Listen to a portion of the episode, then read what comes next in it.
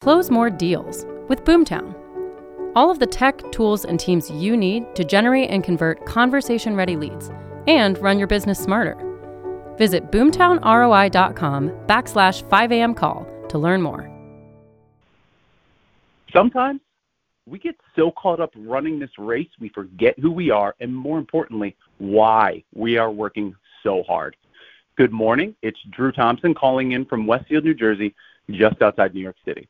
So we're edging up on the end of the year. And with my business in hyper growth mode right now, I needed to take a second and step back and reflect before I really light the fires in 2022. So let me tell you a story. Last weekend, my family and I, we went up to spend the weekend in the mountains in upstate New York.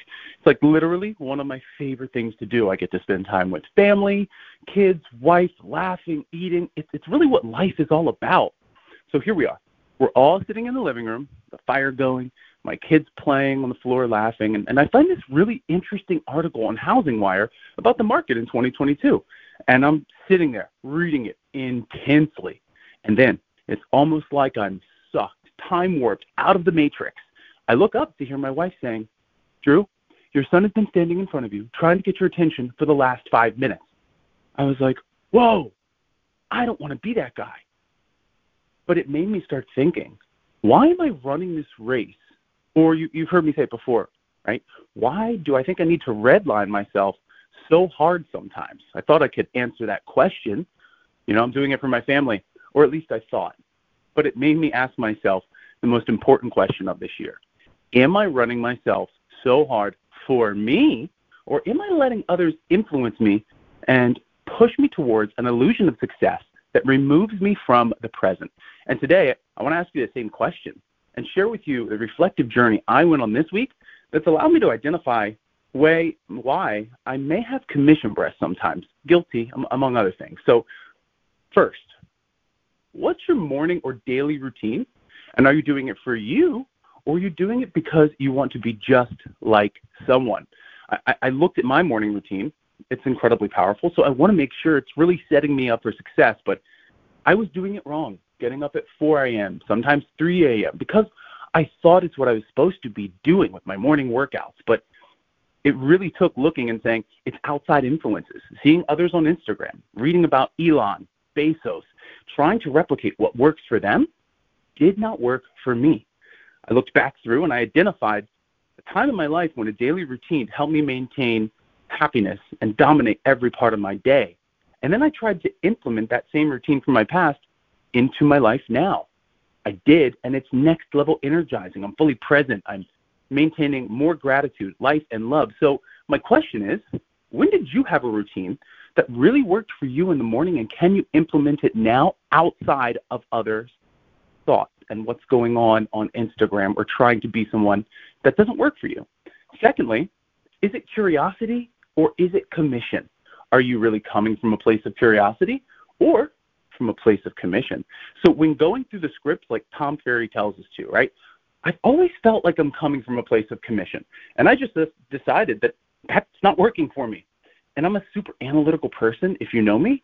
Uh, my graduate education is in theater. So, like learning lines for a show, I would say my scripts over and over and over again with different tonalities to see how they feel and find someone, excuse me, and find someone to mirror and see how they say it.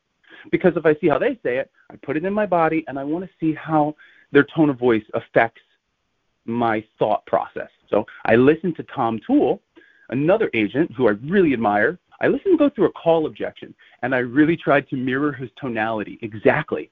And it's like it unlocked this new ability for me to say these words, but to come from a genuine place of curiosity and caring. It connected me, I feel like, back to my why and the present moment. So try it this week. Find someone you admire in this business or just in life, someone you think is genuine, and mirror their tonality. It may just be what you need to get out of your head to see what happens. And third, is it ego or is it GCI? Are you putting yourself out there to boost your ego or grow your business? You know, I love being on camera. I always have. I, I, I love entertaining others. It's what I've loved to do since being a kid on daytime TV. But my coach asked me last week, are you putting out content just to boost your ego, or are you really putting out things that are entertaining and helping other people, answering questions they have. So it made me think, how can I better serve people with content, right? How can I answer questions they may have? But more importantly, how can I just help them step out of the craziness of their life just for maybe 15 seconds on an Instagram reel and laugh or just see that it's not so serious because that provides value too. I'll tell you one thing I've discovered it's not. It's not driving expensive cars. It's flashing to everyone that you work out first thing in the morning before everyone's awake. Or, you know what, maybe it is that last part. If you do it from a place to motivate others, it's really a question you have to ask yourself. And whatever answers you come up with, don't judge them. Just lean in and accept them. So, with 15 days until the new year, ask yourself, why are you running so hard? And is it affecting your, your ability to truly be present with your friends, with your family, and with your clients? Are you chasing an illusion of success that removes you from the present? You know, don't get caught up in the matrix that you miss the small Christmas miracles that are right in front of you. I've been there, folks. And sometimes it sucks. Never again, I'll let that voice in my head tell me to keep growing, showing, tell people that you're, you're growing, earn more because that's what it means to be growing. But that's not what real growth is. It's being present with those around you and helping them on their shared journey. And uh, lastly, I'm not an expert in this, but it's my Christmas wish that you can separate your why from the noise and find real happiness in these last few weeks. So go get it. Happy holidays. Merry Christmas. And we'll see you back here tomorrow at 5 a.m.